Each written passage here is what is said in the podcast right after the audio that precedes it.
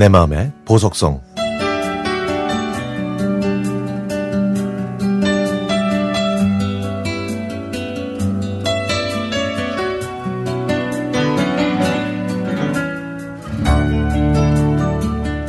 (33년) 전 제가 스물여섯 살 때 교회에서 그녀를 처음 만났습니다. 당시 그녀의 부모님은 빵집을 하셨는데요. 그곳에서 자주 만나면서 그녀와 친해지게 됐죠.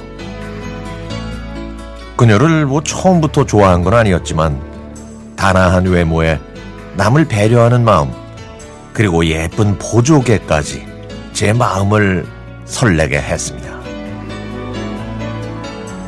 저희가 1년 정도 사귈 때쯤 그녀의 집안에서 먼저 결혼 얘기를 꺼내더군요.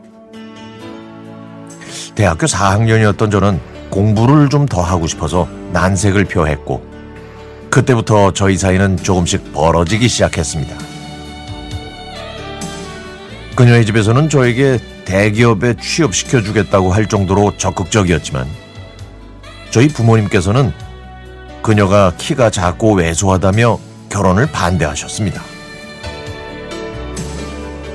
대학을 졸업한 저는 서울에 있는 회사에 취직했고 저희는 점점 더 멀어졌습니다. 그래도 저희가 가끔 만나자 제 친구는 저한테 헤어지자고 말하는 게 힘들면 차라리 잠수를 타고 일체의 연락을 다 끊어버리라고 하더라고요. 고심 끝에 저는 그녀에게는 아무 말도 없이 비겁하게 연락을 끊었습니다. 그리고 2년 뒤 그녀가 결혼했다는 소식을 들었고 저도 그로부터 1년 후 중매로 지금의 아내를 만나 결혼했습니다. 30여 년의 세월이 흐른 지난 12월 제가 예전에 다녔던 교회를 가게 됐는데요.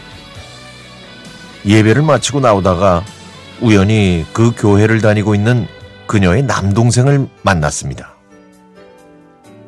그 남동생도 제가 누나와 헤어진 과정을 알고 있어서 저는 얼굴을 들 수가 없었죠.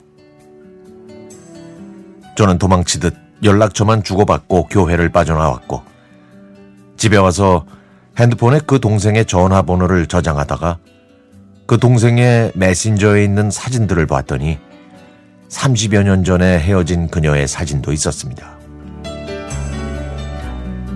저는 저에게 잠수를 타라고 권유했던 친구한테 이 얘기를 했더니 자기가 소셜미디어에서 찾아보겠다고 하더라고요. 그리고 다음날 그녀를 찾았다고 연락이 왔습니다. 홍성에서 건강식품을 한다면서 저에게 매장의 전화번호를 알려줬죠. 이틀을 고민하다가 목소리라도 듣고 싶어서 전화를 걸었지만 저는 그녀의 목소리를 듣자마자 심장이 멎는 것 같아서 잘못 걸었다고 말하고 그냥 끊었습니다. 그리고는 며칠을 더 고민하다가 직접 찾아가서 용서를 구하기로 했습니다. 12월 24일 꽃바구니와 과일 상자를 들고 그녀가 있는 홍성에 있는 사무실로 찾아갔습니다. 저는 저, 저 정주담입니다.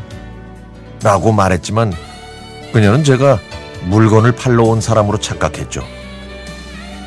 그래서 저는 30년 전에 갑자기 사라졌던 정주담이라고 말했더니 그제서야 저를 알아보고 깜짝 놀라더군요. 저는 여기까지 오게 된 경위를 다 얘기한 다음에 그녀가 무슨 말을 할지 기다렸습니다. 그랬더니 그녀는 내가 결혼 상대로 그렇게 부족했냐? 지금도 부모님 말씀 잘 듣냐? 어떻게 말 한마디 없이 그렇게 사라질 수 있었냐고 농담 반 진담 반으로 물어봤죠. 저는 그 물음에 아무 말도 할 수가 없었습니다. 다 맞는 말이었으니까요. 오랜 침묵이 흐르고 나서 서로의 안부와 자식들 출가시킨 얘기, 옛날에 데이트하던 얘기를 나누고 여기까지 먼 길 찾아와줘서 고맙다는 말을 뒤로 하고 헤어졌습니다. 시간이 많이 지나서 제 감정이 무뎌진 줄 알았는데 첫사랑에 대한 설렘은 아직 마음속에 웅크리고 있었네요. 이제서야 저희는 가끔 안부 문자를 주고받는 편한 친구가 됐습니다.